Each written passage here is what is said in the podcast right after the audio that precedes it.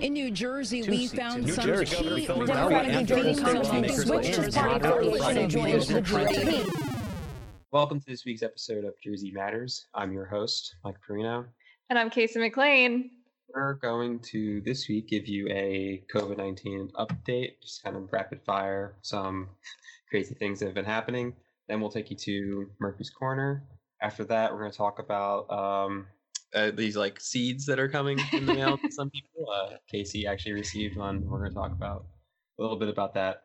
After that, we're going to talk about the tropical storm. It's Isaiah. Isaiah. I think so. Uh, I think so. Yeah. And um, after the headlines, we're both going to dive into the recent assassination attempt on Judge Salas, as we said that we would, or Salas, I don't know, that we said that we said we were going to do. We're going to both kind of take it from different angles, and then uh, at the end, kind of discuss the entire thing, what we think about it, and um, uh, how we should kind of view these kinds of events. So Yeah. let's dive right in because uh, we got a lot to talk about today. So, starting with COVID 19, instead of giving you the usual number stuff, uh, how I usually do it, I'm going to just talk about more general trends. So, according to NBC News, New Jersey's seeing a spike in COVID 19 cases as residents are starting to slack off on mask and social distancing.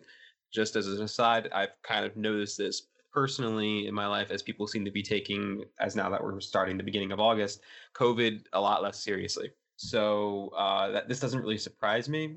Uh, it's something that we've all been uh, warning about on this podcast for a while, but it does finally seem that the the counting of new cases is starting to uh, match what I'm like seeing in my my life. So according to the article, alarm bells went off in New Jersey on Monday as state as the state uh, appeared to have successfully flattened the coronavirus curve. Then saw a number of new cases spike by 175 percent in the last two weeks. As of Monday morning, New Jersey had reported 185,537 confirmed cases and 15,836 confirmed deaths. The state's rate of transmission had climbed back up to 1.48, equal to the levels in April when the pandemic was at its worst in the state. They don't really explain what that means, so I'm going to give you just a quick understanding. A rate of transmission is when you are infected, how many more people do you infect? So if, if the rate of transmission is one, you infect one other person. If it's less than one, then you're adequately flattening the curve because that means for every person that's infected, they don't infect um, Another person. person. Exactly. So you start doing that. 1.48 is bad because, as you can see, you basically most people will end up infecting since you can't infect half a person. What it really means, most people end up infecting two. Some people end Yeah. up infecting one. And that's how you Some could be infecting three or But that ten. makes it it's exactly- the that's what average. makes- That's what makes it hard because uh, when it's above one, it's it's hard to deal with, and um, that's kind of what's going on with the this new stuff. So from July 20th through August 2nd, New Jersey logged 5,070 new cases and 134 new deaths. Uh, Governor Murphy responded this uh, to to this by tightening restrictions on the number of people who can gather at indoor venues or parties from 100 to 25 honestly 100 was probably too many at this point anyway. Not really sure why they did it probably for business reasons but yeah. uh, limiting indoor gathering this is what murphy's saying limiting in- indoor gatherings to 25 people is a pretty meaningful step.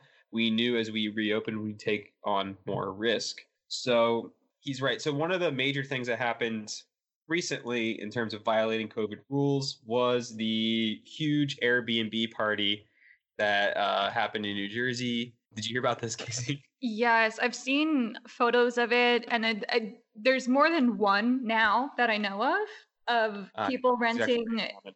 Airbnb mansions and uh, then throwing lavish promoted parties. Yeah. So- So, so, basically, more than 700 people attended uh, this house party in New Jersey. Uh, the owner had to break it up. From my understanding, No masks. um, and no, okay, and no, no possible way for social distancing.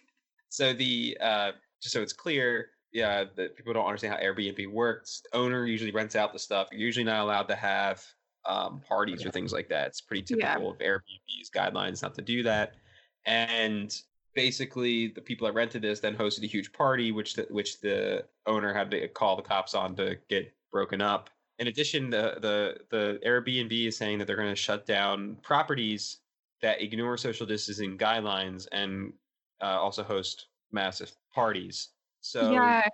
that's pretty good. But uh, it's kind of like you're always how do I say it? I don't really have like an analogy for it, but they're always kind of like following, like reacting instead of being proactive on this front. Yeah.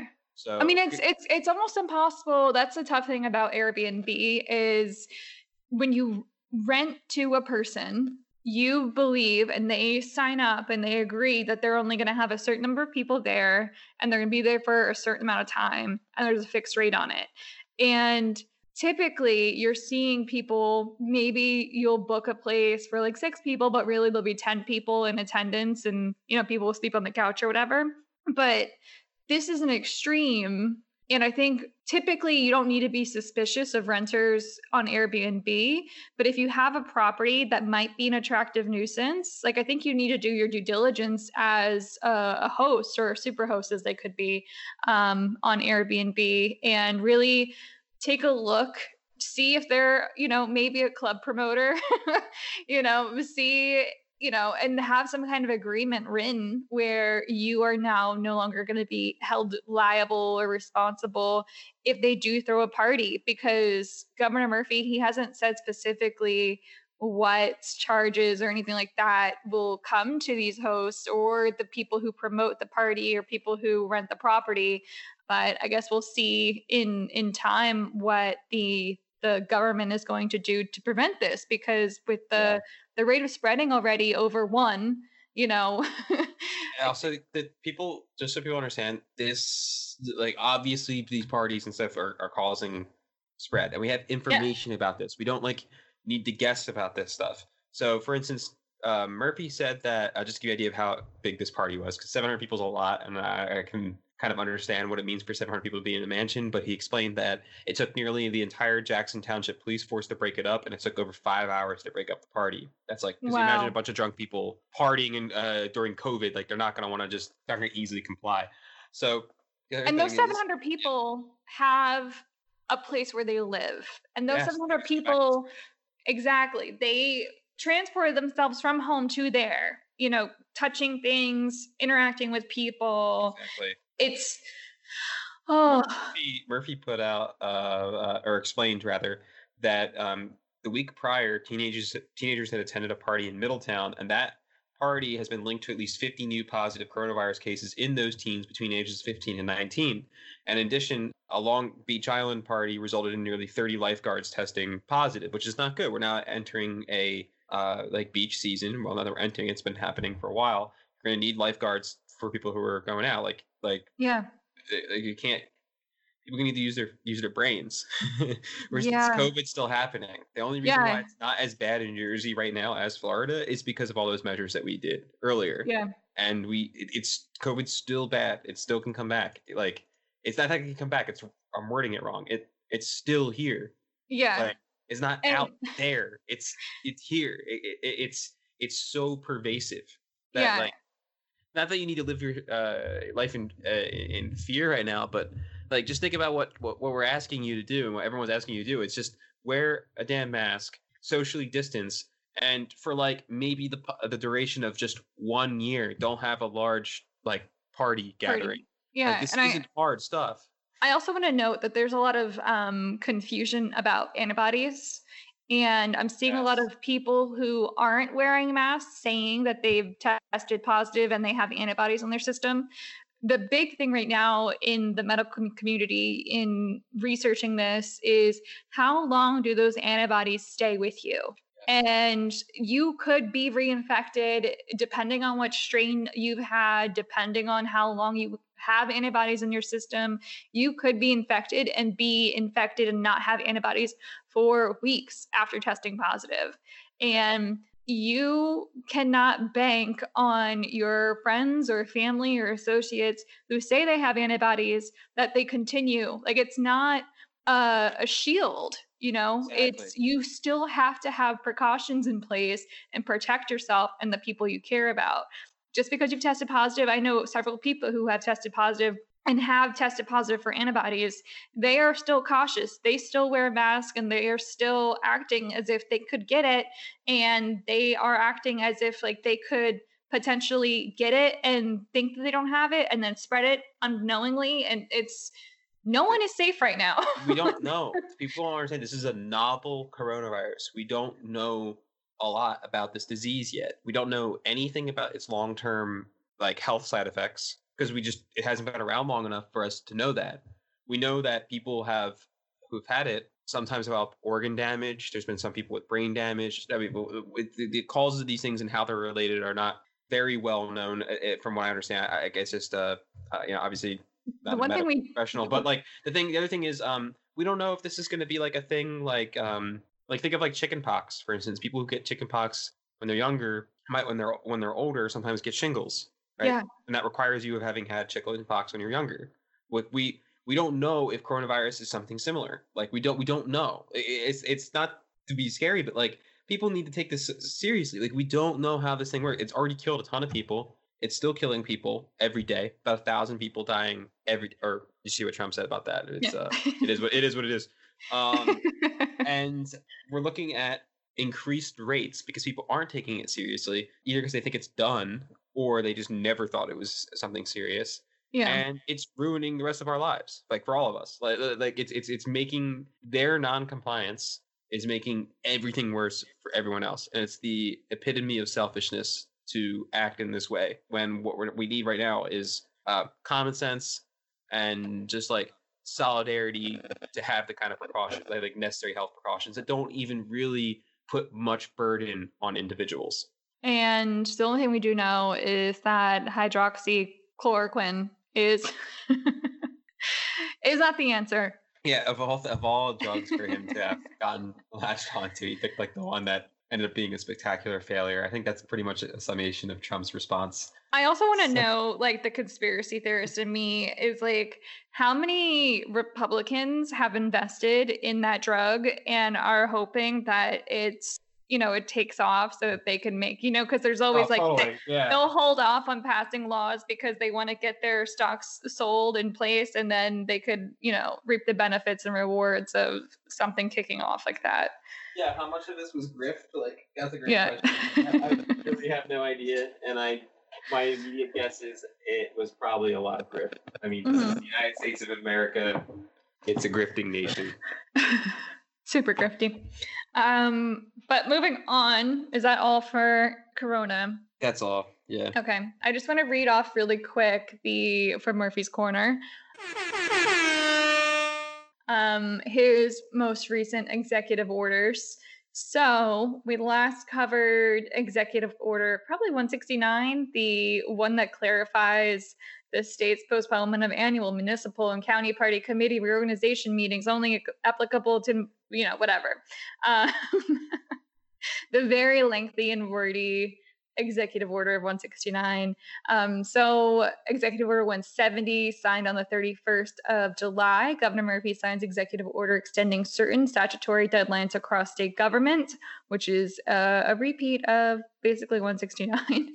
Um, then, Executive Order 171, signed on the 1st of this month, August. The order extends the public health emergency that was declared on March 9, 2020, through Executive Order 103 which was previously extended on April 7th, May 6th, June 4th, and July 2nd. What a little salty executive order that is.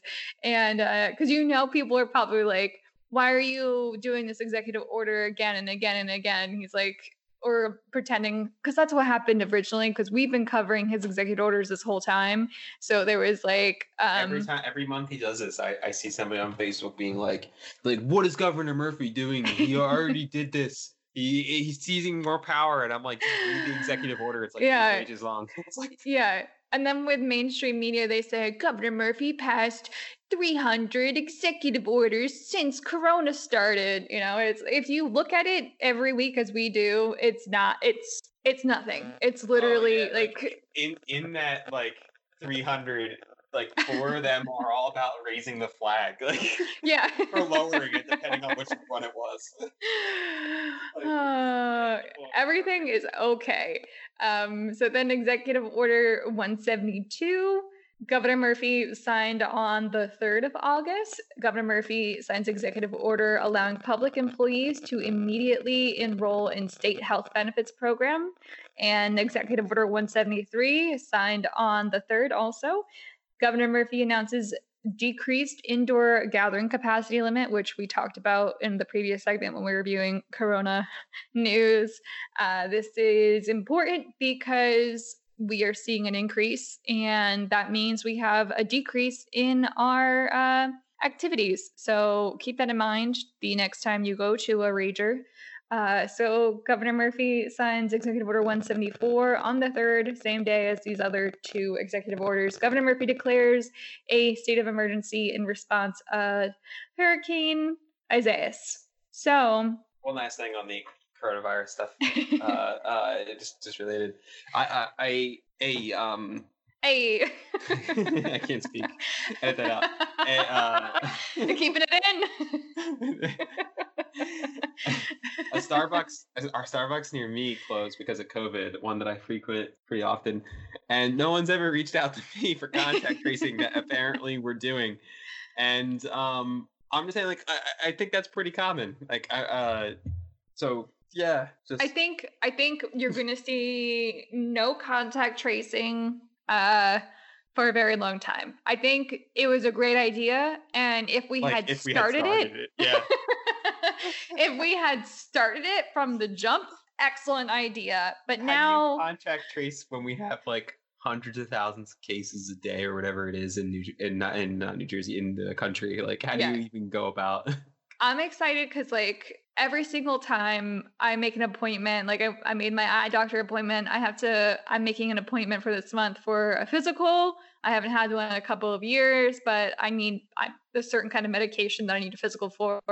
Mind your business, but you have to say, and donate blood also is another time I get this question. You have to you're questioned if you've been in contact with someone who you know has had coronavirus.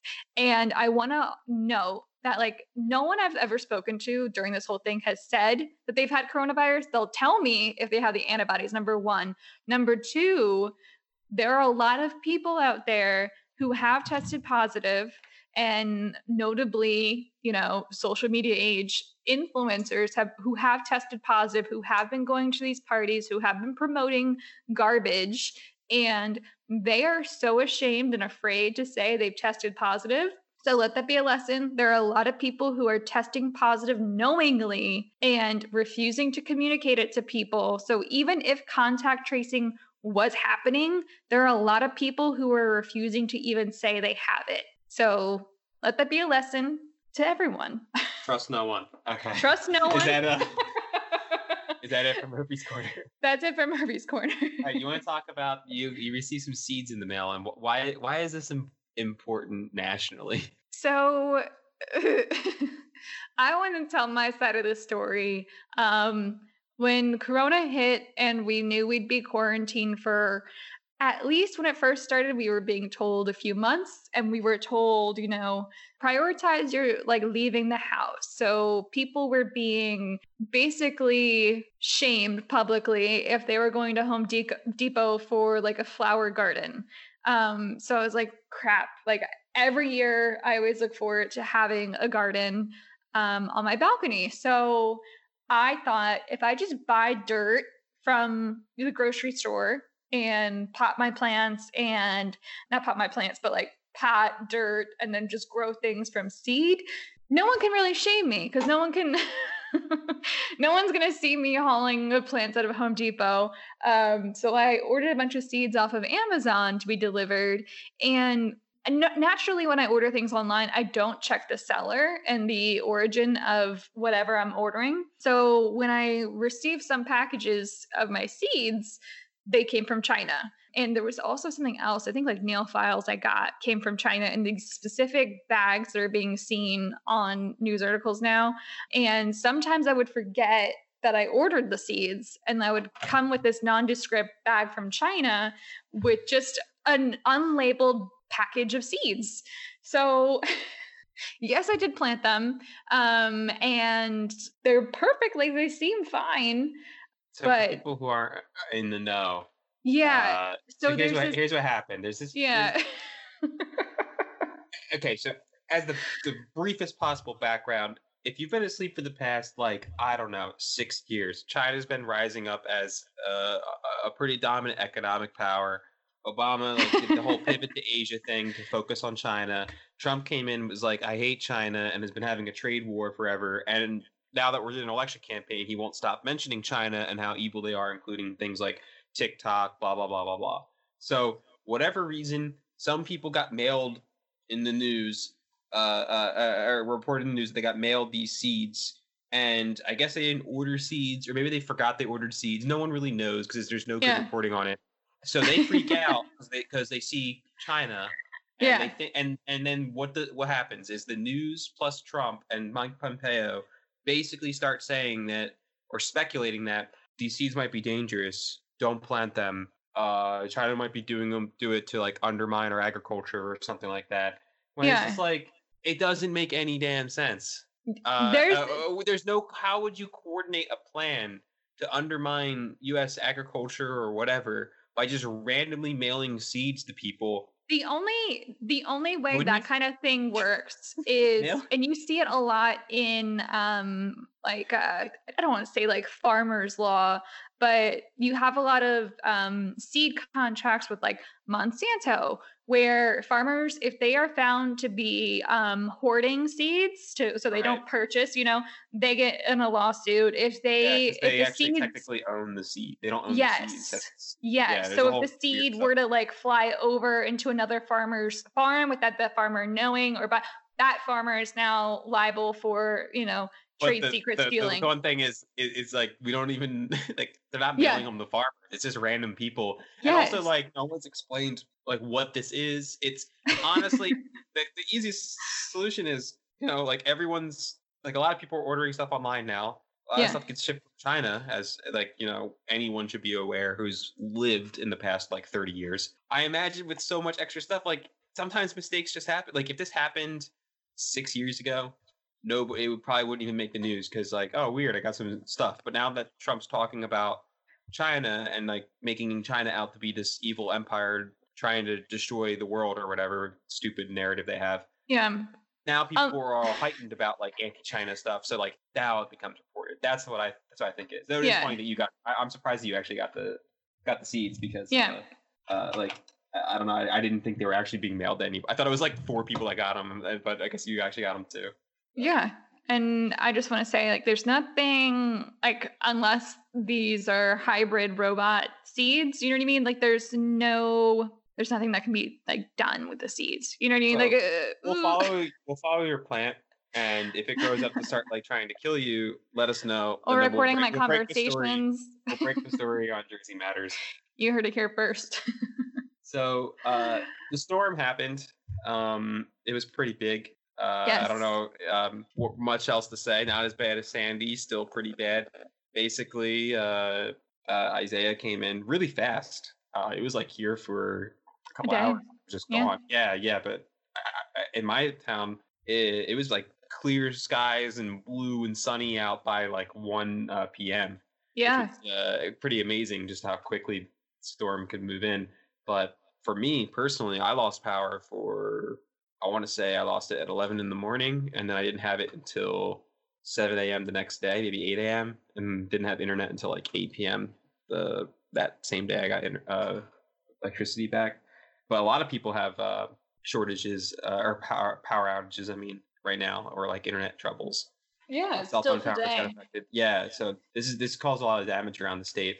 I've heard a lot of people are frustrated because it's taken so long for stuff to get together. I mean, I was frustrated too.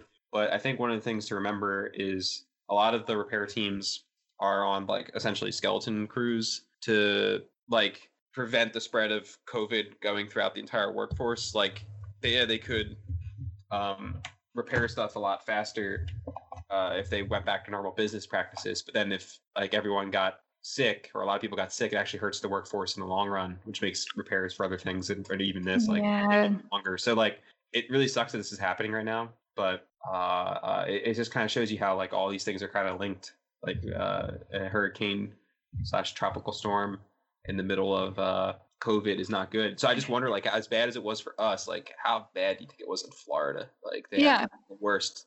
Uh, but COVID. also, this know? is the basically the beginning of hurricane season. It's Yes, like.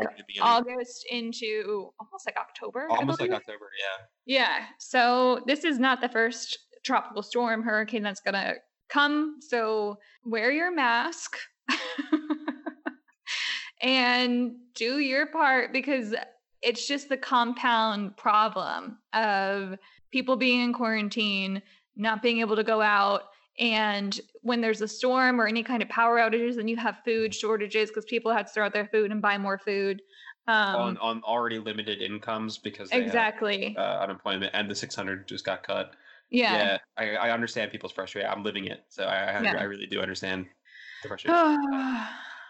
but hopefully everything will be up and running again by next week. yeah. Uh, that's what the governor seems to be saying. He's optimistic. Thinks most or everything will be done by tomorrow, which will be the seventh Friday. Yeah. But we'll see. But that's basically it for the headlines. Yeah. Right. Case, do you want to jump in? You did some research into like the judge Esther Esther Yeah, Esther Yeah. her, Um, her background and other things like that. Do you want to jump into that?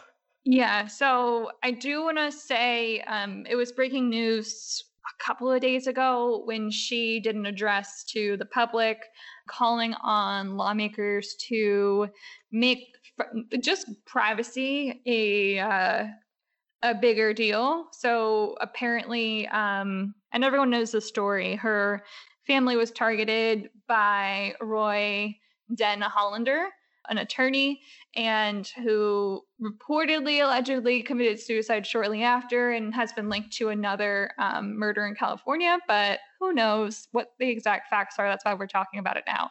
But she called on lawmakers to basically keep judges' contact and residential information private because if her information was private, this wouldn't have happened to her family.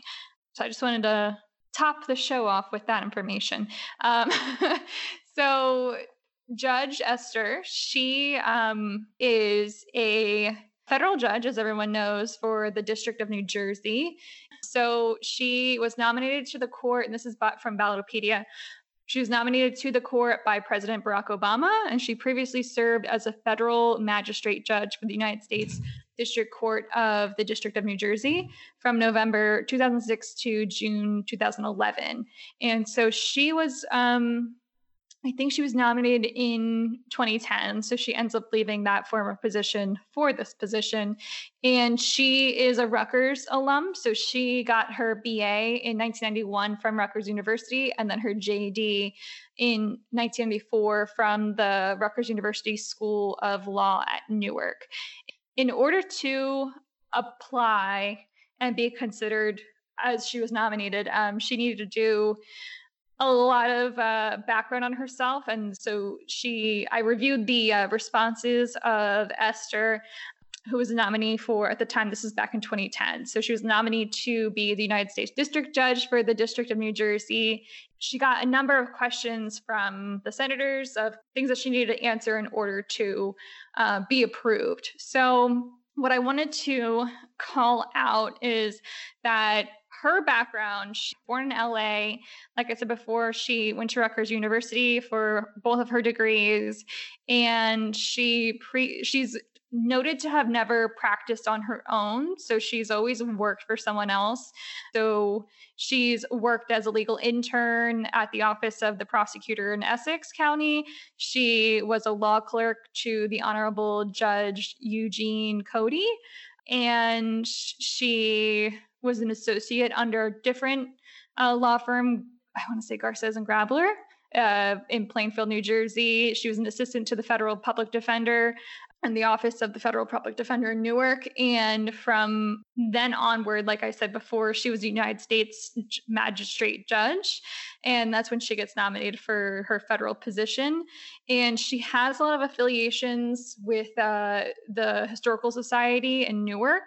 And um, she also is a part like she was the president from 2001 to 2002 for the Hispanic Bar Association of New Jersey and prior to that she was a trustee So she's very much involved in the Hispanic community. She is named by the Hispanic Business Magazine one of the top 100 influentials.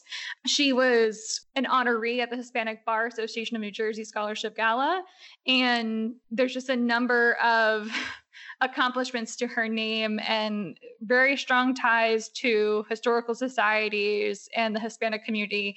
And the later on we'll get into it, but the uh, the man who attacked her family, Roy, he has referred to her specifically as like a not like I don't know if it's considered derogatory or like racist, but it kind of is. I think he's referred to her as like a, a fiery Latina. Um, and so, in his warped sense of, uh, I mean, he is anti feminist and he has this whole like I don't even know what you would call his uh, his manifesto website about his like he has a whole segment on jokes on race and like yeah, women and feminists. It's, like it's very yeah. So I I want reminds me of Dylann Roof a little bit. Yeah. He, so he had like a he had like a whole manifesto that was just creepy, but like it's it's similar kind of. Yeah. And so what I wanted to do was highlight that um, the judge Esther, like she has a a strong connection to her community. And oftentimes like especially for women if you are if you're a black female if you're hispanic female latina people will always put your race in a different lens. And instead of um like being a, a strong black woman you are an angry black woman. You know like you you take these things that are if you're a man, if you're a white man, typically it's, you know, you're strong, you're ambitious. But when you have a female doing it and a female of color, it's now put under a different lens of like a negative connotation versus like what it really is is just like she is a, she's notably a no nonsense attorney and then a judge. And this is something that comes through with her judgments and any kind of any kind of press based on her judgments is like she's very much no nonsense and she is a proud woman and proud of her heritage. So a few things i wanted to highlight is that uh in this application basically there she lists her 10 most significant cases that she's presided over and a majority of them end up being settled out of court based from what she's written and she's pushed for. So of them it's some of them are a little suspicious. So she's ruled on cases with the new jersey department of environmental protection. She's ruled on cases with pseg and she's also on the list and this is the, the weird thing about it on the list of things that she's presided over there was one that was a slip and fall incident with the hilton hotels corporation in it was based in um, san juan puerto rico. So and there was also like a, a case of um, what was it? A lot of patent infringement cases. So as a judge she gets these these cases that are they seem like open and shut and it's a lot of it's based on like corporate legalese and kind of so it's just weird for me that she would say that these were the most significant cases she's overseen. And then a lot of them have just settled. So i want to highlight that because her background and she goes into the percentage of her her practice in law prior to this uh, federal judge appointment of the cases that she's worked on, 90% were federal cases, like about 9% were state based and 1% other. And of those, 95% of them are criminal. And when she's a judge, she has to list what is it called? Her uh, refusal recusal list. So basically, if a judge has any kind of legal ties to anyone in particular, they have to list that in their office like and, friends and family too. Yes. So yeah, because the, the, the concept, if people don't know, so know, is if you're like, you know, if I have to rule on my brother, right, and yeah. they involved in a case, there's going to be obvious questions of like how impartial can I be as a judge. So yes. Yes. So that's what that's for. So she's listed um, her husband's quote unquote small criminal defense firm and uh, her mentee, who is Carol Gillian. Gillian. And I do want to also point out that there were a number of questions that were posed to her that were basically prior to her being a judge she would do um she basically like as a as a civilian she would write letters and propose laws and that kind of stuff as a personal person which you're all allowed to do. So some of these questions she got which was like according to your questionnaire you participated in the drafting of a march 11th or March 13th, 2006 letter to the U.S. Sentencing Commission from federal, community, and public defenders. Please explain to the committee your role and your work on this letter.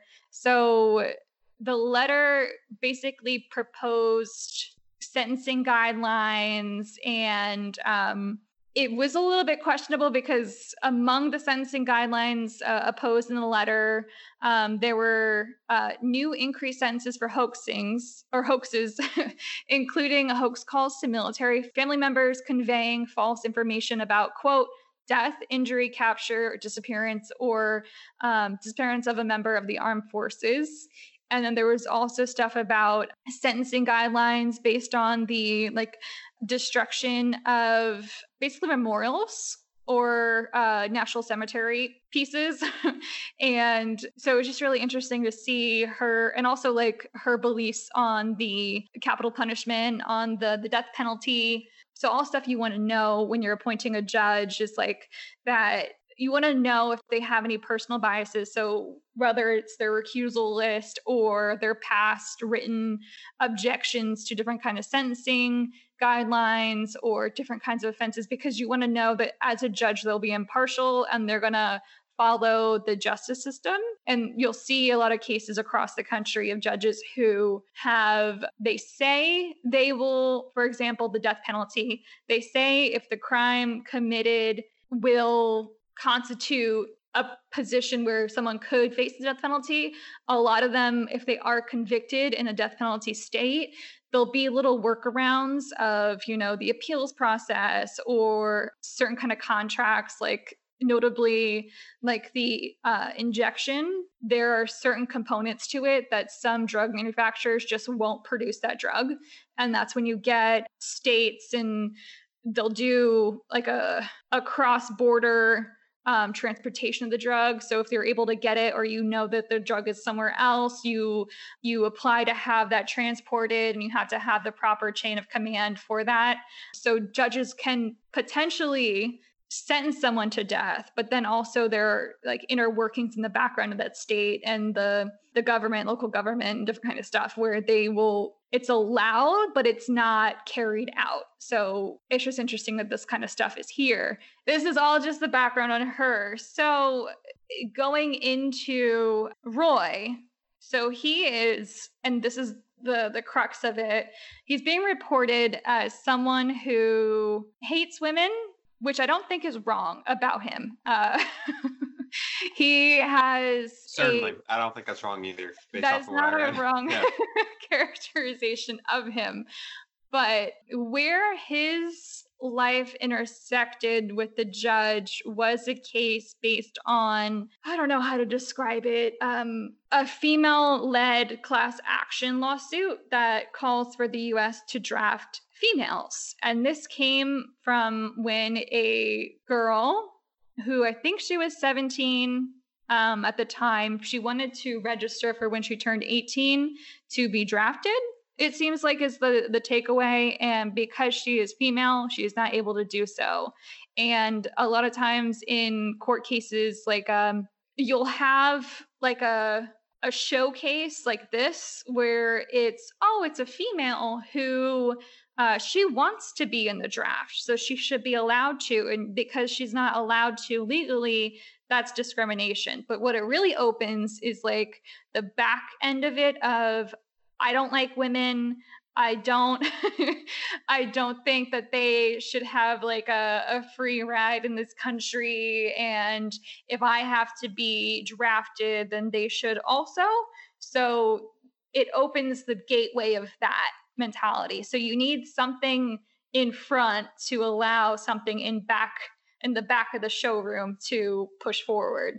So that's where and she presided, I think she passed it over to another judge for whatever reason, which does happen, you know, if uh, yeah, she just another, passed, she passed it up. Yeah. So you're assigned a judge and you could as an attorney you could if you want the if the judge wants to take it on you don't want the judge to have it you can propose like they have some kind of buy i forgot what the term is and Just, uh, well actually we'll come back to that Never mind. yeah so it, it was she passed it over and i think think that's the only case they've ever interacted with um yeah, that's all but I, I do pick up as well yeah. So it seems very strange that like he would fixate on her. I just want to underline that because that's the only case where their their their lives overlapped. And if you know anything about um, working in the law, you have a lot of interactions with a lot of different attorneys as a judge, and it's going to be rare, I would say, that if your case was moved over to another judge, you're going to fixate on this judge.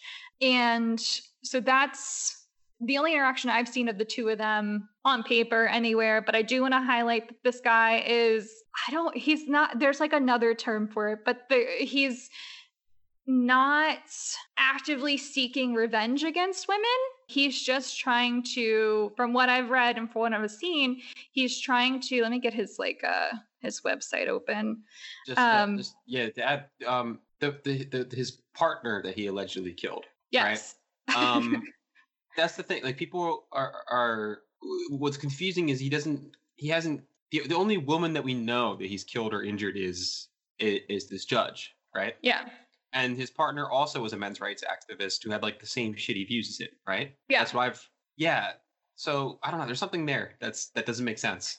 It's something that doesn't make sense, and it's just he he seems like one of those guys. And in the law field, you'll see a lot of I don't want to say I don't want to like stereotypical like put a stereotype on some lawyers, but some lawyers will just try to get a case to try to make a name for themselves and he's been on television you know like it's, it's yeah it's he's always open to be on camera he's always open to take a case that's like clickbait. You know, it's basically the equivalent of clickbait. So he has like this website manifesto weird thing going on where it's Roy Den Hollander, his name.com.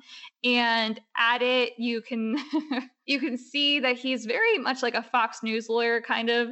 He has the Evolutionary Correct Encyclopedia on here. He's got articles that he's written in they're copywritten articles by him. I wonder if he it, it's just the rambling. So it's a, ma- a female's invisible weapon, discrimination against men, do men cause the wars, dollars of war, fear corrupts, fighting the Violence Against Women's Act, uh, also finding security information in Russia. And this is a note to his like previous relationship. His ex-wife was Russian and they separated, I think, after a few months of marriage.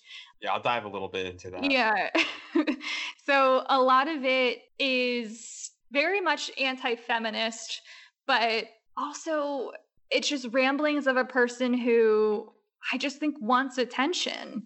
And like he made this whole list of his jokes that are like quote unquote politically incorrect, where he like he's listed them by topic alphabetically. So you have abortion, like his joke on abortion, his jokes about age, um, color, courts, his ex wife, females in general, being gay, uh, health, hip hop class, infidelity. Manhattan in general. The, this is like the most boomer thing possible. Yes. So Palin. Of course. so it goes on and on. It's uh how many pages is it? It's 13 pages of his jokes. And so that's on a very his, funny man. Very um, funny man is what you need to understand about him. But and I, I, I, this is the point I want to make about his coverage in the media. It's very much a focus on him hating women, and this is why he's attacked this judge. But what I want to underline is he didn't have many interactions with the judge that I can find.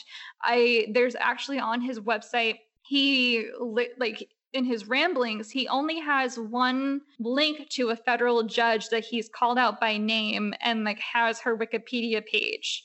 So, like linked to it. So the fact that he doesn't have that for Judge Esther, it, it's interesting that the focus is so much on him hating women and him being so focused on her when the only case we could find online that connects the two of them is one that she passed off to another judge to be ruled on. And arguably, that case would be huge if, in fact, women were involved in the draft and it's something that democratic candidate i think it was uh who was from texas? Uh mayor mayor pete mayor pete no, mayor, mayor pete, pete. from indiana Oh, my bad, my bad. So Mayor Pete from Indiana, he was proposing that everyone, every citizen was put in the military similar to Israel. Israel. Yeah, what a great model country and so like terror state. So when I and what I think I want people to connect to is like Mayor Pete was arguably like a front runner because people loved him. He was making a name for himself. He was a mayor um, from you said Indiana. Indiana. Um, so it, it and he was on every like front page headline. Everyone was talking about him but he had this tucked in in his like something that you have to dig around for. Like not a lot of people like, were talking about it was like on his it. website but he just didn't talk about it yeah. no it was central on his website as to what he yes. was. Yeah. So do i think that because he was a lawyer for this case for the female draft does that mean that he has motive to attack a judge that passed the case onward to be ruled by another judge? I don't Which think so. That's what, yeah, I don't think yeah. so either.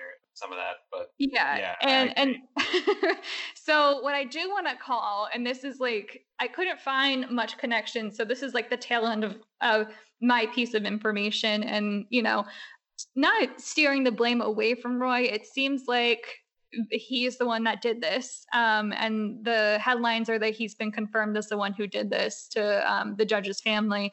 But I do want to point out that a lot of times these cases are picked up in media and it's a flurry of commotion and people pick apart one thing which is he's an anti-feminist lawyer and what i do want to highlight is that he was someone who was dying of he was he had terminal cancer and he from what I've read, he didn't have much long to live. And because of that, a person with, you know, nothing else to lose, he didn't have any children, he wasn't married, he basically had his his cases, but that was just it. So I want to point that out as maybe there's something else going on. Maybe he didn't act alone and this is what where we get into our conspiracy part of it. Like I don't think he hates women enough to kill women because he didn't kill a single woman in his attacks, his suspected attacks. Um, well, you, well, you, I think just to make it clear, what, what you're saying is you're questioning that this was his misogyny was sufficient motive that it, yes. it, that that that it was clearly a necessary factor, maybe right, like like yeah. like it, it uh obviously contributed to his worldview, but he clearly doesn't seem like targeted uh, Esther Salas, Judge Judge Salas, on that basis alone. Given that their only interaction was that we could find is like not even unfavorable to Roy Den Hollander. Yeah, and I, yeah, I would I, I would love for that to be the case. You know, I would love for it to be open and shut, but oftentimes it's not. It doesn't um, make sense. uh, so what I want to do is highlight a case that the judge did have a lot of high publicity on, which was the, uh, I mean, based on her background in working in federal cases and federal criminal cases, and um, her one of her most notable cases that are, is in you know pop culture was her ruling on the Giudice uh, family for tax evasion. So she was quoted and she was was pretty hard on them in her her review of the case and I guess this will do. So this is an ABC 7 article. So the judge Esther she ruled on this. So she ruled that the couple when they were sentenced to prison time for their their tax fraud case uh, she sentenced Joe to 41 months, so nearly 41, nearly, or not 40 years, nearly four years behind bars. And Teresa the Real Housewife of New Jersey star, she was given a 15 month sentence, and then they had a two year supervised release following their prison terms. And also, Joe ended up being deported to Italy because he never became a legal U.S. citizen. And she also ruled that they owed $414,000 in restitution due immediately. And um, she said to them specifically to Joe, she said, I do wish you luck. You made some serious mistakes and you have to pay for them, but you have a lot to live for. In other articles, she went into specifics and basically said they should be ashamed of themselves, all this kind of stuff. And I wanted to note that a lot of the the court case was covered in the the Real Housewives of New Jersey show, and prominent figure who uh, kept being seen anytime um, the case was talked about was their lawyer, who is uh, attorney James Leonard Jr. And he is an Atlantic City lawyer. And anyone that knows uh, the Real Housewives of New Jersey, a lot of them are North Jersey residents. So this Atlantic City lawyer, Leonard, he is often seen on camera during this time of filming. And he ends up becoming a lawyer for Teresa's sister in law and brother, who are also on the show currently, and um, their cousins, their two cousins, who are also on the show for, I think, like a couple seasons. And it's interesting that he is their lawyer because he is known as um, one of the top young criminal defense attorneys. So the fact that he is Teresa and Joe's lawyer is okay because they are, you know, they are criminals. But the fact that he's doing um, negotiation for a TV show was weird, especially for the connections of the those Real Housewife family members and their references to paterson which is a low key connection to mob ties. And he specifically has been known for um, representing a number of Philadelphia mob members. And him being based in Atlantic City is a convenient thing because uh, I don't want to say there's a lot of criminal activity in Atlantic City, but it's notorious for its connection to the mob. And even Donald Trump had to work with the mob, like notably to build construction and um, basically run his casinos in Atlantic City. And as is with New Jersey and New York history, with any kind of construction, there were complete ties. There's like constant um, references to the mob being connected into the different labor unions and heavily with construction. And construction contracts were negotiated amongst crime families, and they were then disperse the funds for the building contracts um, amongst the families. Like you would be awarded, say, uh, a skyscraper one one building and then the next family over would get the next contract through. And sometimes you get multiple contracts to benefit the family but it's just a, a known thing in new jersey and any kind of like mafia documentary is that connection. So him being a prominent attorney that has these connections to the mob is interesting that he's so connected into the housewives and also he had a lot of FaceTime with Judge Salas. So I want to note that he has had connections to the Colombo crime family. There's actually a Colombo crime family member who was on the housewives who was upset that the attorney Leonard advised him not attending Teresa's book signing event and he had a had a I can't find it online anywhere, but he had a fit that he wasn't allowed, and he notoriously said like a lot of stuff um on camera saying that like he wasn't afraid of anything. He wasn't afraid of like being on TV he wasn't he said like nothing stops me not the bomb not the government not nothing.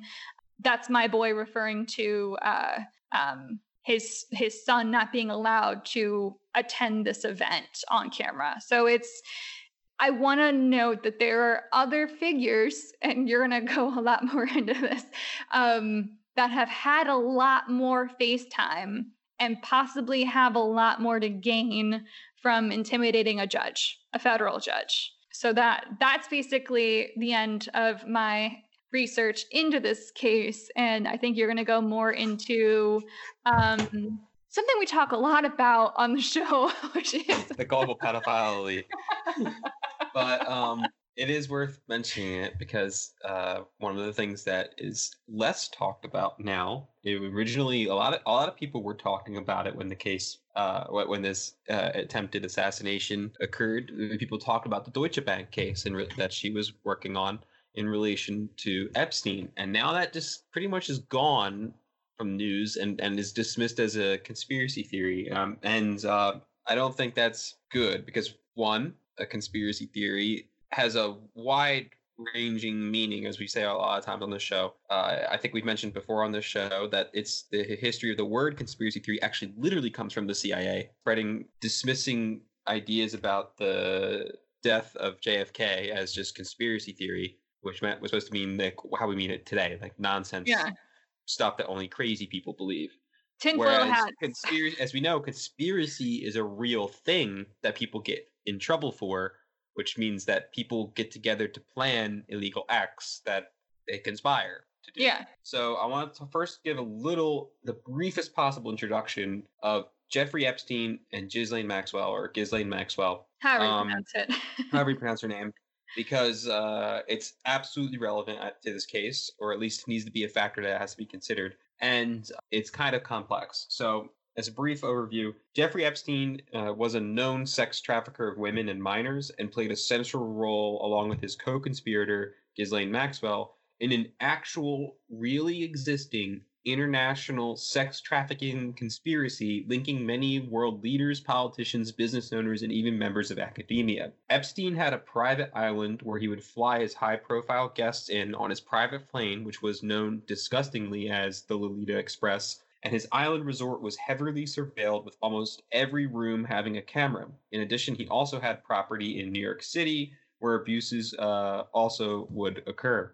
And also on his island, he had his own internet service. He had like yeah. everything was state of the art equipment to surveil. It wasn't just one mansion too. I think yeah. it was like a couple different facilities and buildings. He had it, properties all over the globe. Yeah. Yeah. Ghislaine Maxwell is known as a rich British socialite whose father, Robert Maxwell, was a British media mogul who had co- connections to both British and Israeli intelligence agencies. He mysteriously died in a freak yacht accident, which many believe was a murderer. And by many, I don't mean random people. Many biographers of the Maxwell family, including both Ghislaine Maxwell and her father, because again, he's a, he was a well known British media mogul, believe he was murdered, even though it was ruled as a suicide. That's an interesting theme to keep in the back of our minds. yeah, how many uh, murders uh, in, related around the Max Maxwell Epstein stuff being counted as suicides? Yeah. So Ghislaine Maxwell's role in the international pedophile conspiracy ring was to procure underage women for Epstein and his clients and her clients. In addition, she personally engaged, according to court documents, in some of the sexual abuse of trafficked women and minors. In 2008, Epstein pleaded guilty to one count of felony solicitation and one count of procuring a minor for prostitution. He secured an illegal, secret, non prosecution agreement from the then U.S. Attorney in Miami, Florida, Alex Acosta, who would later become Trump's, well, now former Secretary of Labor. in, and in which this deal granted immunity to, quote, any and all potential co conspirators. That included Maxwell, but also included literally anyone else involved. So, quote, Epstein was sentenced to 13 months in prison, where he was allowed to spend 12 hours a day outside of the facility on work release. He was also made to register as a sex offender, and the victims of the case were not notified that a plea deal was being made and believed the case was going ahead during the negotiations as part of the illegal part. Yeah. Epstein used his 12 hour work release to continue carrying out his pedophile rapist activities. According to reporting by the Daily Beast, this is where things start getting strange, if that as if it isn't already. According to reporting by the Daily Beast, Epstein's name, I was told, had been raised by the Trump transition team when Alexander Acosta, the former U.S. attorney in Miami, who'd infamously cut the Epstein and non prosecution plea deal back in 2007, was being interviewed for the job of labor secretary. The plea deal put a hard stop to a separate federal investigation of alleged sex crimes with minors and trafficking. Is the Epstein case going to cause a problem for the confirmation hearings? Acosta had been asked. Acosta had explained, breezily, apparently, that back in the day he had just one meeting on the Epstein case. He'd cut the non-prosecution deal with one Epstein's attorneys because he had been, had quote been told to back off and that Epstein was above his pay grade. Quote, I was told Epstein belonged to intelligence and to leave it alone. End quote. He told his interviewers in the Trump transition, who evidently thought that this was a sufficient answer and went ahead and hired Acosta. The Labor Department had no comment when asked about this incident, and also, pretty much no mainstream journalist anywhere has bothered digging into what the hell did Alexander Acosta meant by Epstein having uh, belonged to intelligence. So, yeah. I also want to note that, like, uh, there's footage of Epstein and Trump being very, very chummy. Oh yeah. And and you know, he said that he wishes uh Ghislaine, however you pronounce her name, he wishes her well yeah. in her in her court appearances. And he clarified that later in an interview where he explained that he like literally just meant that he wished her well, which is just strange that he clarified to say the same exact thing. Uh, anyway, yeah. so after serving 13 months, Epstein was released from his like extremely favorable prison conditions and returned to doing what he actually had never really ceased doing. And then in 2019, Epstein was again arrested and infamously suicided in prison in what is obviously the like most obvious assassination cover up in world history. While Epstein was getting suicided, Ghislaine Maxwell was allowed to run freely around the country and the world for about a year. She appeared in California, Brazil, London, France, and elsewhere while her lawyers attempted to seal court documents implicating many prominent individuals. In July 2020, she was finally arrested. So I just want to give a Can, quick. Yeah, go ahead. I just want to note, you know, in conspiracy theories throughout our time, you know, you have the JFK assassination, you have the moon landing, you have like all these infamous cases from the previous administrations. I want to question like is this conspiracy of Epstein suiciding um is that because it's the Trump administration that it's being so mishandled, you know what I mean? Like uh I think I, I, think there could be something there with like the Trump administration purposely mishandling this case because Trump is so implicated in the Epstein yeah, stuff. But, but then again, so is almost everybody. But uh, typically, uh, it wouldn't be so obvious. Like you would have, exactly. You know, it wouldn't be so quick. It wouldn't be with, you know. Well, they're they're brazen. Think about it. Uh, yeah. Uh, we know, for instance, that uh, what was her name? I, I, forget. I'm blanking on her name, but it, this is famous. Everyone can look it up.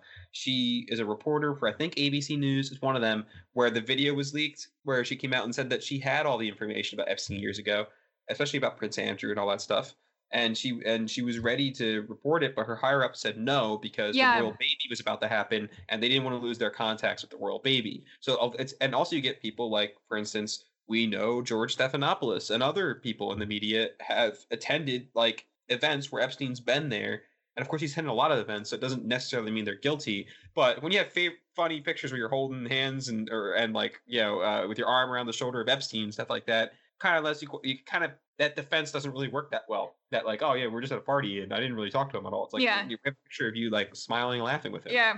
Um. So like that's my favorite of Prince of Andrew. Is, a lot of this stuff is all out in the open, and there's some obviously something much deeper here, I believe. And I think they're brazen about it in the sloppy kind of way because, uh, like, who's going to do the digging? Yeah, it's just like independent journalists. So. I just want to give a quick pause and do a quick overview of some of the prominent individuals with ties to Epstein and Maxwell because I think it's really important. So first off, I ha- we have Attorney General William Barr.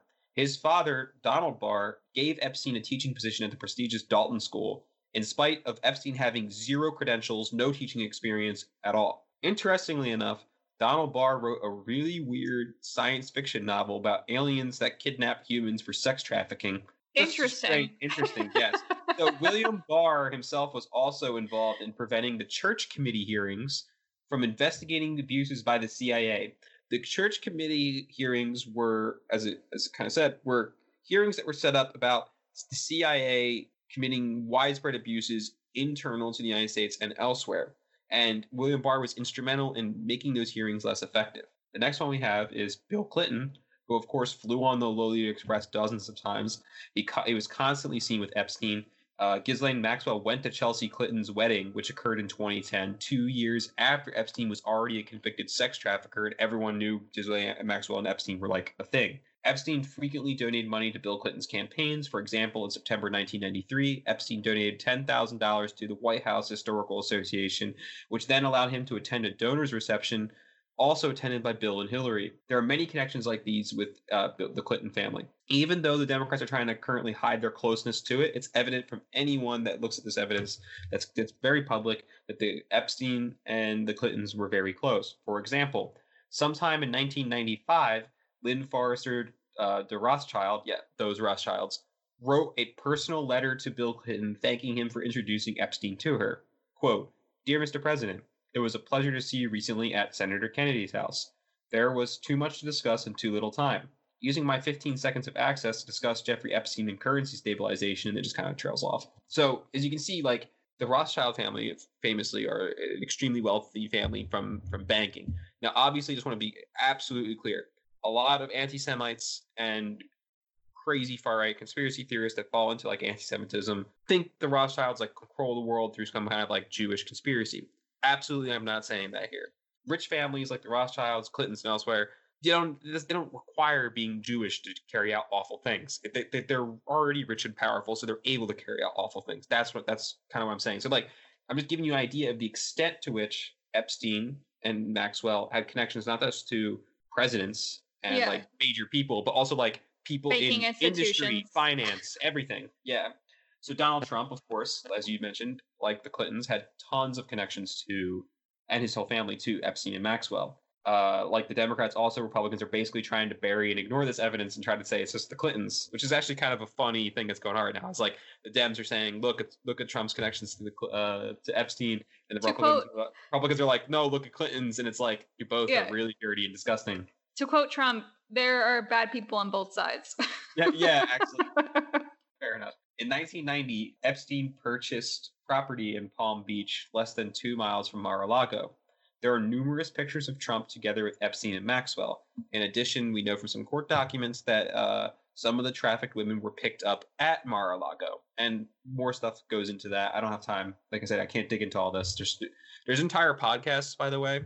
Uh, one called True Anon. It's really good. They have like 80 plus episodes, uh, each like an hour long or something, and all of it like digs into the Epstein stuff. So like that's why I'm saying this is the briefest possible overview. There's so much here because yeah. I think that's also why it's hard to for the mainstream media to report about it because not only are they not interested, but and they've been advised against it. And they've been advised against it, as we already know. It it digs into a lot of stuff. So very quickly, additional co-conspirators. These are the people who have, through court documents, are known to be involved in this kind of stuff. You have Les Wexner, Sarah Kellen, Nadia Marcin Marcinsova, uh, Emmy Taylor, Jean Luc Brunel, Glenn Dubin, Adriana Ross, Leslie Groff, and Cymberly Espinoza. In addition to other abusers, we know from court documents and other evidence that you have Prince Andrew, the former Democratic Senator George J. Mitchell, former Democratic Governor Bill Richardson, former Israeli Prime Minister Ehud Barak, computer scientist uh, Marvin Minsky, billionaire f- uh, financier Glenn Dubin, and uh, lawyer and professor Alan Dershowitz, and the former president of Harvard, Larry Summers, who Larry Summers was also part of the economic team for Barack Obama. So, from you can see from this brief overview is that Epstein and Maxwell's connections are vast. They reach to the highest levels of multiple governments and important industries like finance, technology. In addition, you can also see that they possibly have connections to more than one intelligence agency, such as MI6, CIA, Mossad. We know, for instance, that Robert Maxwell, Ghislaine Maxwell's dad, uh, ha- uh, was speculated to have connections to both MI6 and uh, Mossad. And the MI6 also didn't know, from I, I read some documents on it, that they couldn't tell whether or not he was a double agent or a triple agent with possibly Russia as well. Like the, no one really knew. There's weird connections here. And as, as I again, just to re- reiterate, Alexander Acosta himself said in in the meeting to Trump's transition team about becoming Secretary of Labor that he was like told to back off Epstein case because he used intelligence. We don't know who told him that. We just know that he said it. And no um, one's going to question him further about it. no one's going to question him further about it. And, and it's important. So you already kind of gave the background. I'm not going to dig into I had some stuff here about uh, when the murder took place and th- things like that. We already kind of talked about that. Uh, we already talked about how Den Hollander is was a so-called men's rights activist and self-described anti-feminist, and that he appeared in before this uh, before Salas in just a connection to basically one lawsuit that didn't even rule unfavorably. So he he did sort of write about Salas and his frustrations with her. Uh, you, you you mentioned that, but it's still it's more like he is frustrated with female judges in general and, and like him yeah he said Salas. Uh, he wrote that Salas clearly wanted to further her career by moving up the judicial ladder to the Court of Appeals or maybe even the Supreme Court. After all, there was now a Latina at the seat in the uh, in the form of Sotomayor on the court. The mainstream news is, as we've been saying, kind of focusing narrowly on his anti-feminism and his racist beliefs. Yeah. But uh, a, a really good journalist that I respect, Whitney Webb. She works for Mint Press News uh, she does great investigative work. Wrote a article called "Alleged Salas Family Assailant Previously Worked for U.S. Israeli Intelligence Linked Firm." So I'm gonna. Uh, it's a short article, but it's jam packed information. So I'm gonna read uh, like extensively from it. Um, and we won't hear it anywhere else. yeah, Anna, seriously. So she says, "quote The case Salas is set to oversee is a class action lawsuit brought by Deutsche Bank investors who allege that Deutsche Bank, quote, failed to properly monitor customers that the bank itself deemed to be high risk, including, among others, the convicted sex offender Jeffrey Epstein, end quote. The case came after the New York State Department of Financial Services had settled with Deutsche Bank over the bank's failures to cut ties with Epstein linked accounts, resulting in Deutsche Bank paying a $150 million fine. Deutsche Bank, unlike other financial institutions, failed to close all of its accounts linked to Epstein until less than a month prior to his arrest last year, even though the bank had identified him as high risk years before. Suspicious. Yes, it is. With law enforcement sources now claiming that Esther Salas was not the intended target of the attack, and some media reports now suggesting that Den Hollander's motive was related to his dislike of feminism, it appears that there are efforts underway to distance Sunday's tragic shooting from Salas's recent assignment to the Epstein case, which occurred just four days before the tragic shooting. The most likely reason for such any damage control effort lies in the fact that both U.S. law enforcement investigations and mainstream media reports have consistently downplayed the connections of Jeffrey Epstein's sexual trafficking and financial crimes to intelligence agencies in the U.S. and Israel. Similarly, Roy Den Hollander's previously previously worked for a New York firm that has been described as a private CIA, with ties to those countries' intelligence agencies and also ties to Deutsche Bank. So, according to his website, Den Hollander, I'm still reading from the article, Den Hollander once worked for Kroll Associates' Moscow office, where he managed and upgraded Kroll's delivery of intelligence and security in the former Soviet Union from 1999 to 2000.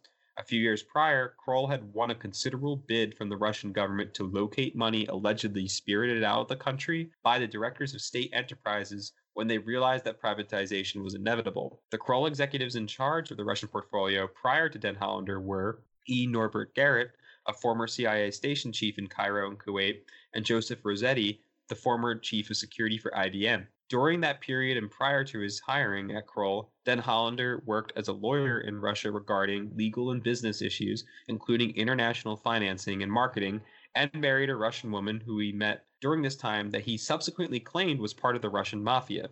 Founded by Jules Kroll in 1972, Kroll Associates would later become known as the CIA of Wall Street and Wall Street's private eye, and was alleged to be an actual front for the CIA by French intelligence agencies, according to the Washington Post. Washington Post is super friendly with the CIA and stuff. Like this is mainstream news saying that this place was related to the CIA.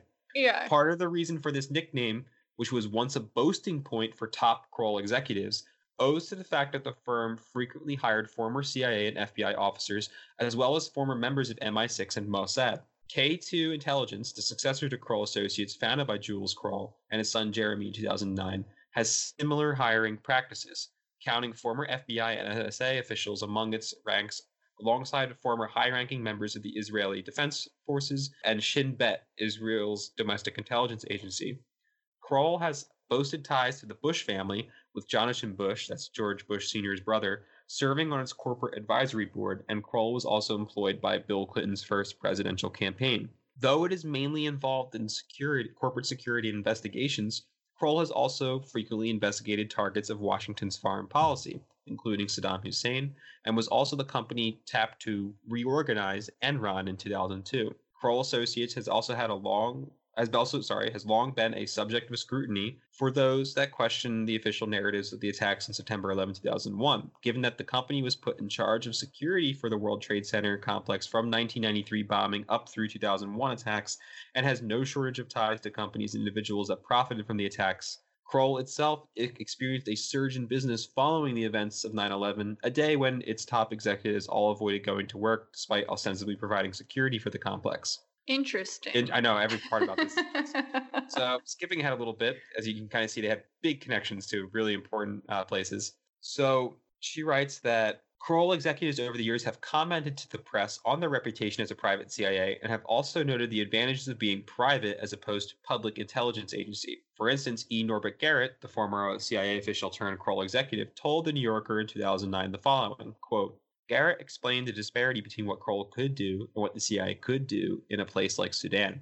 They have to rely on public and covert sources, he said, but we can go straight to Salah Idris. He's our client, after all. We can go straight to his friends. We can be manipulated, of course, shown incomplete information. And sometimes we have to walk away from a case if we don't trust somebody, but we definitely have some advantages, end quote. So now we have to, let's talk about the Epstein uh, connection. She writes, aside from Kroll's associates, own role as a private intelligence firm, it is worth pointing out that Jules Kroll had an odd meeting with Robert Maxwell, Ghislaine Maxwell's father, shortly before his death, alleged by most Maxwell biographers and his family to have been a homicide. Roughly two weeks before his death, Kroll met with Maxwell at New York Helmsley's Palace Hotel. According to a 1992 article in Vanity Fair, quote, Maxwell had ushered Kroll and two other men out onto the patio so that their conversation could not be overheard or bugged, with Maxwell allegedly seeking to hire Kroll to uncover people out to get him, to destroy his empire, to cripple him financially, and destroy his life and business in any way that he could, end quote. The article further notes that the meeting broke up with Maxwell's promising that he would send Kroll what he could, a memorandum of suspicions and unexplained events. Maxwell was working on this compendium, said the anonymous participant in the meeting, when he met his death. Kroll Associates was never formally hired. Much more recently, Kroll came under scrutiny after being hired by disgraced media mogul Harvey Weinstein, alongside the private Mossad for hire firm Black Cube. Weinstein had been inst- instructed to hire Black Cube by Ehud Barak, the former Israeli prime minister uh, and Israeli intel- military intelligence head, with close ties to Jeffrey Epstein and a frequent visitor of Epstein's residences. Weinstein hired Kroll to harass and cyberstalk women who had accused him of sexual assault. Weinstein was a one time business partner of Jeffrey Epstein's, and the testimony of Epstein's victim, Maria Farmer, strongly implies that Ghislaine Maxwell and Epstein shared women and potentially underage girls with the film producer. The Daily Beast later reported that Epstein had used his ties to Weinstein to impress and recruit potential victims, and at least one of the victims had landed a role in a film produced by Epstein owned company due to Epstein's ties to Weinstein. In addition, Kroll's longtime executive Vice President for Operations James Bucknam, was previously a chief advisor to former FBI Director Louis Freeh and is now CEO of the Freeh Group. Freeh has since become notorious for having been hired by Epstein associate lawyer Alan Dershowitz to, quote, investigate, unquote, the scandal the Epstein scandal, and was also involved in the cover up of the Penn State child molestation and abuse scandal. Freeh was also director for the FBI when the Bureau declined the invest- to investigate accusations regarding Leslie Wexner, Ghislaine Maxwell, and Jeffrey Epstein, and their involvement in the sex trafficking of minors, first reported to the FBI in 1996 by Maria Farmer. Isn't Interesting. that isn't that just like it's mind blowing, just like the amount of connections and tightness that there has, and no one's digging into this, but pretty much Whitney uh, Webb and a few others. Yeah, and I guess us now. and now us, yeah. So I just want to, it's almost done. I just want to read a little bit more because it's just jam packed with info that is absolutely relevant. So let's talk about Jeffrey Epstein's link to Deutsche Bank. Jeffrey Epstein's ties to Deutsche Bank go back decades and potentially earlier. Still reading from the article. After working for Bear Stearns earlier in his career, and then a so called financial bounty hunter with ties to intelligence linked arms dealers in Wall Street, Epstein, Epstein set up a Ponzi scheme with Steve Hoffenberg called Tower Financial, which collapsed in 1993 and subsequently landed Hoffenberg 20 years in prison. Epstein's name, despite being a clear co conspirator, was suspiciously dropped from the case during the trial. Hoffenberg subsequently alleged that Epstein used his ill gotten gains from Tower Financial alongside a, se- series of suspect loans from Deutsche Bank to create his investment company. Hoffenberg subsequently told The Observer the following quote, His lead bank is Deutsche Bank, Germany, that runs the lead on his financial trust company. They run the platform in the trade trading uh, of the currencies for Epstein and with Epstein. He's never disclosed to the investors that provide the money to Deutsche Bank his true legacy. That's securities fraud. End quote. Following that point, Epstein's financial ties and activities, aside from his Deutsche Bank enabled investment vehicle, were publicly conducted through Bear Stearns until its 2008 collapse and JP Morgan. When JP Morgan dropped Epstein as a client, he again turned to Deutsche Bank in 2013, becoming a client of the bank's private wealth division in New York. Anti money laundering compliance officers at the bank's branches in New York and Florida subsequently flagged Epstein's accounts in 2015, in 2016, and again in 2019, creating suspicious activity reports regarding the movement of large amounts of funds tied to Epstein linked accounts outside of the United States. However, the bank did not fully terminate the relationship with Epstein until June 2019, just a few weeks prior to his arrest last year. Epstein was believed to have dozens of accounts with the bank at one point, those accounts were shut down slowly over a period of months beginning in late 2018. 2018. The narrative emerging that Den, Den Hollander was motivated to kill Esther Salas' husband and sons due to his hatred of feminism is a rapid attempt to explain away a story that clearly warrants further investigation, albeit into avenues that mainstream media and powerful individuals in the public and private sectors prefer to remain untouched. This is uh, Whitney Webb. As the heinous acts targeting the Salas family has shown, individuals with a lot to lose are willing to go the farthest extremes to keep the ties of Epstein to the financial sector and to the intelligence out of sight and out of mind. Indeed, just last December, Epstein's personal banker at Deutsche Bank, Thomas Bowers, the chief of the Deutsche Bank's private wealth uh, uh, management division in New York from 2012 to 2015, was found dead in his home. His death is quickly ruled a suicide by hanging. Interesting. Bowers, right. Bowers also signed off on unorthodox loans, not just for Epstein, but Donald Trump, who has his own ties to the Epstein scandal. While some have been quick to point out that Trump, as well as his son in law Jared Kushner, could stand to lose from potential revelations in the Epstein Deutsche Bank trial, there are other power brokers tied to both Epstein and Deutsche Bank who could also be feeling the heat. For instance, Lynn Forester, de Rothschild, who I previously mentioned, who became close to Epstein in the early 1990s and subsequently connected him to the Clinton White House and later to Alan Dershowitz, is intimately involved in Deutsche Bank Microfinance Consortium. I don't think I mentioned this, but Alan Dershowitz is closely allied to Trump and has been defending him from Epstein related accusations. They're both being accused of raping minors. Yeah. So it's, it's just interesting how all these people are starting to band together now. As aside from aside from Epstein's use of money, Deutsche Bank has been notorious for years as a cesspool of money laundering for organized crime networks, paying $14.5 billion in fines in just seven years for official action taken against the bank by several governments. It is highly likely that the brutality of what happened outside of Salas' family home on Sunday is more related to Deutsche Bank than Epstein, as numerous powerful individuals have ties to the embattled bank. Even the recent move by Attorney General William Barr to remove the Southern District of New York District Attorney General Geoffrey Berman from his post appears to be more related to Berman's efforts to investigate Deutsche Bank than the Epstein scandal, as some have alleged. This is because Barr's new pick for Berman's old job counts Deutsche Bank among his former clients and notably defended the bank in a recent anti money laundering probe, whereas Berman was investigating the bank, albeit for political reasons that took aim at the bank's dealings with Trump. While Epstein's egregious and criminal actions targeted minors have become public knowledge, his role in facilitating white collar crime, money laundering, and financial frauds on behalf of corporations, governments, and oligarchs remains sorely undercovered. And despite his role in such activities proceeding and continuing after his involvement in intelligence linked sexual blackmail operation, it arguably remains one of the key components of the Epstein scandal, yet the most poorly understood and most underinvestigated.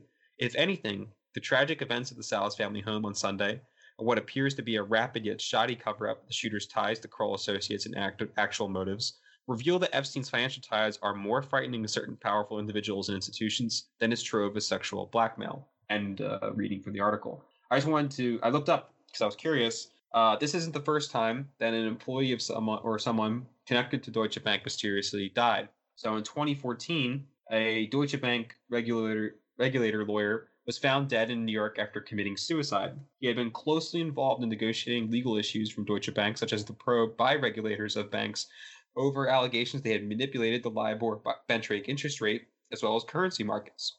Earlier this year, former Deutsche Bank manager William Broeksmit, who had close ties to the co-chief executive Anshu Jain, uh, sorry, Anshu Jain, had been found dead at his London home and also appears to have been a suicide. Uh, that's actually this article is kind of old. I think it was 2015. Um, but more information on that. Uh, Broeksmit, a U.S. national, was a key founder of Deutsche's investment bank and one many bankers, including Jain, who had joined Germany's flagship lender from Merrill Lynch in the 1990s when Deutsche launched plans to compete with Wall Street.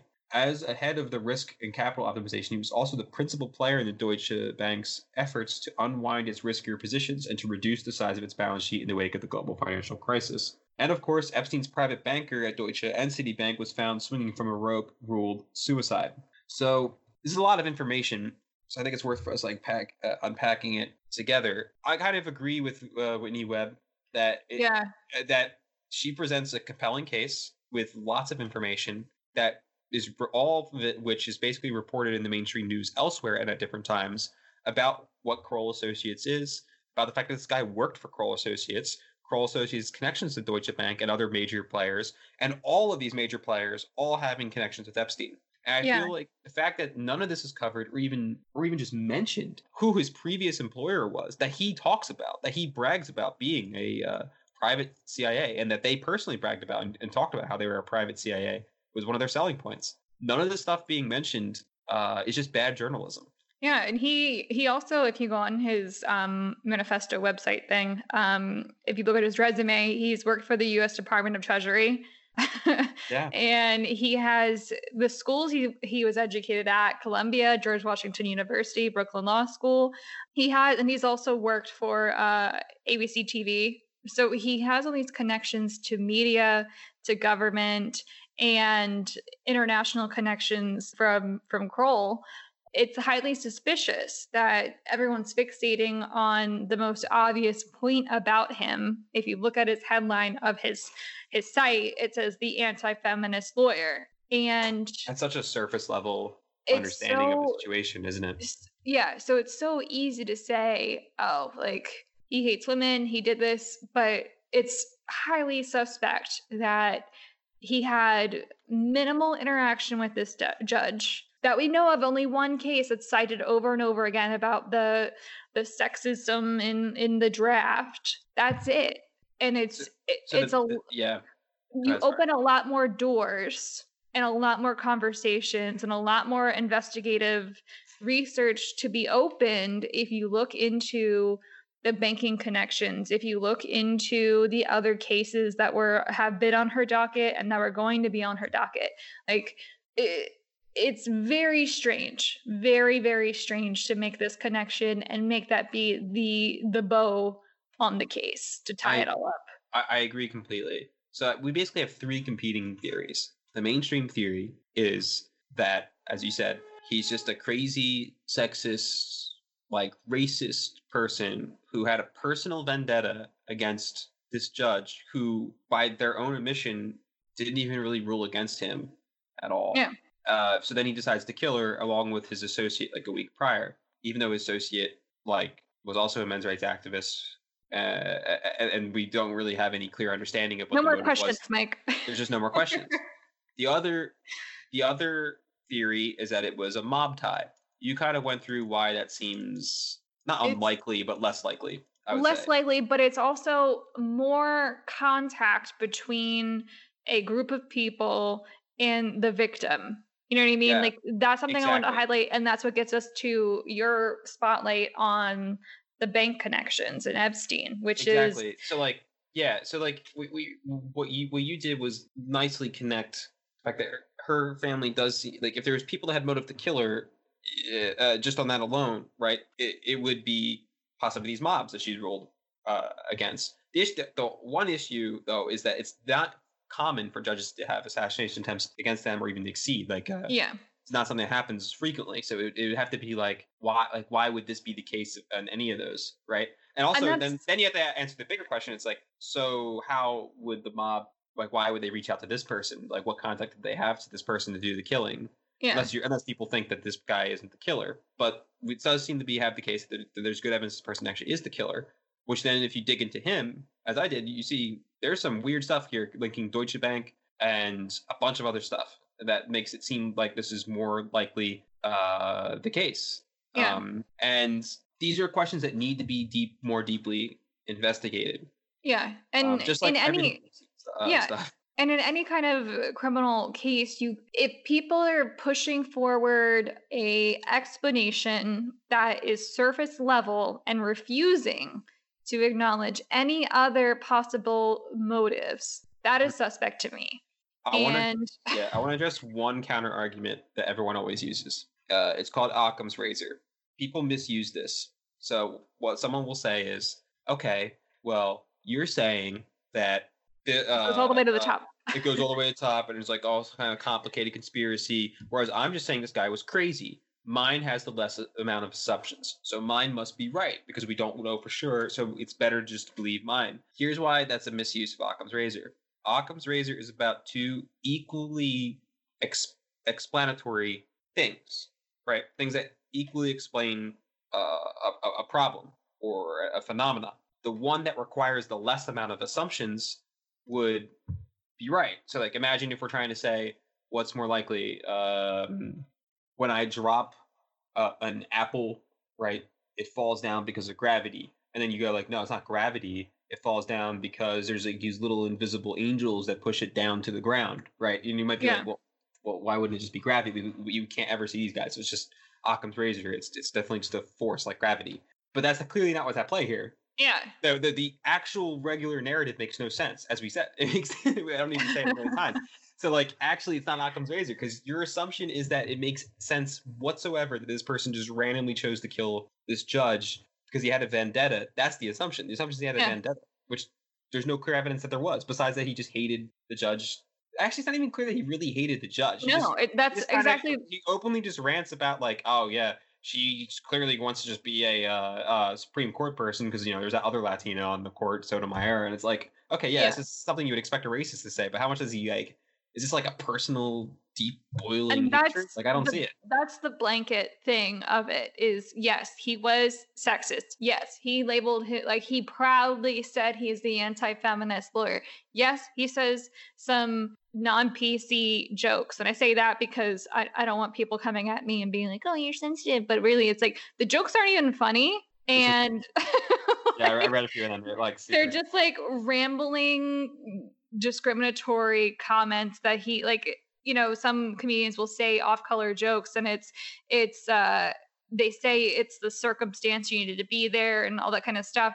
But this stuff isn't even like it's just all things he's done and said and nothing says that he specifically hated this judge enough to look up her address go to it and botch an assassination attempt. You know what I mean? Like if he really well, wanted because there's to another question. We don't. We actually don't even know if it was an assassination attempt or intimidation. For yeah. instance, he posed as a. Here's something to think about. He posed as a FedEx delivery driver, right? Yeah. and he went up and knocked on the door. And then he immediately opened fire. Now we Yeah. can say it's either a botched assassination attempt because he wanted to kill that person, but he clearly saw it was a kid. Yeah. So why, if I wanted to assassinate somebody and I posed as a delivery driver and someone opened the door, I would have said, "Oh, there's a package for the person that I need, and I need to sign it. I need their signature. It has to be their signature." Right, which is at least somewhat believable and not that hard of an excuse.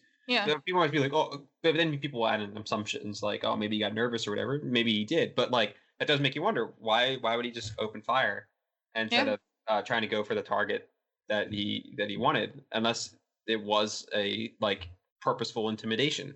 Yeah. Um, which is stuff that uh, intelligence agencies uh, don't like. They don't they advertise. don't- yeah, yeah, they don't like. Not not only do they not advertise it, but like they're not opposed to that stuff. The other thing is, people are kind of finding incredulous that there would be an assassination attempt on a judge, which I find strange because like that's just the fact of the case. Is it was either an assassination attempt or an intimidation. So we can't Yeah. find it uh, unbelievable that something that's happened happened. It's Yeah, something 'cause that it's happened.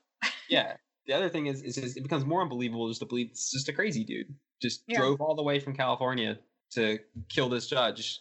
And also, what I want to underline is that people are freaked out about all the news that's coming out about Epstein, about his financial connections, about his connections to the most powerful people in the world, and vice versa, of them being connected to him and him, you know, suiciding uh, all this stuff and his, you know, like you said before, his uh, previous conviction with, you know, the very lenient sentencing and all the evidence that's out there, people are freaked out and nothing's coming of it. And a lot of it's getting buried in the headlines and in the press with new our new way of consuming news which is like a 24 hour news cycle and people don't want to believe that it could be something other than here's a guy who's crazy. You yeah. know, it's, it's so much easier. Funny, they're trying to turn the entire Epstein thing into a oh, you're like a 9/11 truther. well here's yeah. the pro- here's the problem. If the Epstein thing was bungled so hard and so obviously he was murdered that people like no one believes it. Like I know like every random person I know from across the political spectrum to people who like barely pay attention about politics like everyone knows Epstein was murdered. Like it makes no sense. Almost everyone knows about like the cameras being broken, all that kind of stuff. So like they when it's done so sloppily, people can't they can't just dismiss it as like oh you're just like a truther. It's like it's there. Like, like yeah. it's it's in people's consciousness. People know how disgusting and evil the people who like rule over us are. But I think some what stops people a little bit, and I don't mean the journalist. The journalist, the what stops the journalist is like either laziness or you know they uh, uh are like their higher ups are literally stopping them. Um, yeah. But like regular people, it stops people drawing the conclusions that we're kind of drawing here. I think is it is scary shit. It makes you when you realize that like these people are that ruthless. It becomes kind of like a little I don't know a little too real. You know I mean, yeah. so it becomes comforting to be like, oh, maybe it was just a crazy person. But it's like, no, these people are like, these people for decades, yeah, knowingly hung out with people who was ha- were, were having sexual relations with kids. Yeah. Like, like, the, like the murder isn't all out of the question here. Yeah, murder's not out of the question. Also, he, yes, he his beliefs were wild, you know, but he is a very highly educated man who had connections to a lot of like not even just Epstein. I'm talking about Roy. Like he is a highly educated man Epstein arguably was not very well educated. That's he lied true. about his resume. We don't know like anything about Epstein's yeah. like real life. But Roy, we do. He we do. publicizes it. And to think that someone would just go, a man who literally is dying of cancer, just go after a judge because she didn't rule on his case. You know what I mean? It's sketchy, at least my, sketchy. To to end it, my my note my, my thoughts are it seems clear that there's more stuff here. And I really think the Deutsche Bank link is likely. Now, does it mean it's fully about Epstein? I don't know. Whitney Webb makes a good point that it might not be so much about the child like sex trafficking stuff as it is about like all the crazy illegal financial crimes that yeah. he did, which might also be linked up with some of the sex trafficking stuff. We don't really know the extent of how much those two are linked. I mean, they clearly are linked. It's from the same person, but we don't know the full extent. And we know that Deutsche Bank is like a criminal bank to begin with. And it, it does seem like to me that possibly, like, if I was wanting to eliminate somebody or cause intimidation, like, people have this like weird Hollywood view that assassins are uh, I don't like the Jason Bournes, like like the like the yeah the the the James Bonds, like like they're like mentally coherent people who like coolly and calmly carry out like sociopathic assassinations and it's like i'm sure there are like very few people who actually fit that kind of like description but like if you're going to hire someone to try to kill somebody or like or something like that uh, like they're not going to be mentally there which no. kind of fits this also, guy's profile so it's like also spies in the real world do not stand out a la James Bond or Jason Bourne or you know what I mean? Double spies, like spies also don't write weird manifesto stuff that this guy no. did. So that's what makes it seem like he's more like a tool in a larger network yeah. for a agency um, that we know called itself a private CIA and worked with all sorts of shady people. So yeah, I don't know. Maybe Case take into closed. that. Case closed. yeah, check this stuff out. Look at it. Absolutely insane. The yeah. title of the article that I have is "Alleged Salas Family Assailant Previously Worked for U.S. Is- Israeli Intelligence Linked Firm" by Whitney Webb. Totally yeah. worth. Just look at it. Yeah. Um, so I guess we got to end it here before we carry on for another hour. Yeah. Um, so we want to thank you for listening to this week's uh, episode of Jersey Matters. Uh, I hope you have a good week. Hope you survive the storm, and uh, we'll catch you next week. Uh, be Yeah. be sure to check out our social media. You know, our Twitter, Jersey underscore Matters, and our Jersey Matters podcast. uh, podcast on Instagram. I think it's Jersey Matters Pod. I think it's podcast. My bad, guys. It's all right. You'll find them all. And uh, check out our website, jerseymatterspodcast.com. Uh, be sure to rate us on iTunes so we can beat all the lesser New Jersey news podcasts. And uh, have a good week. We'll talk to you next week. Bye.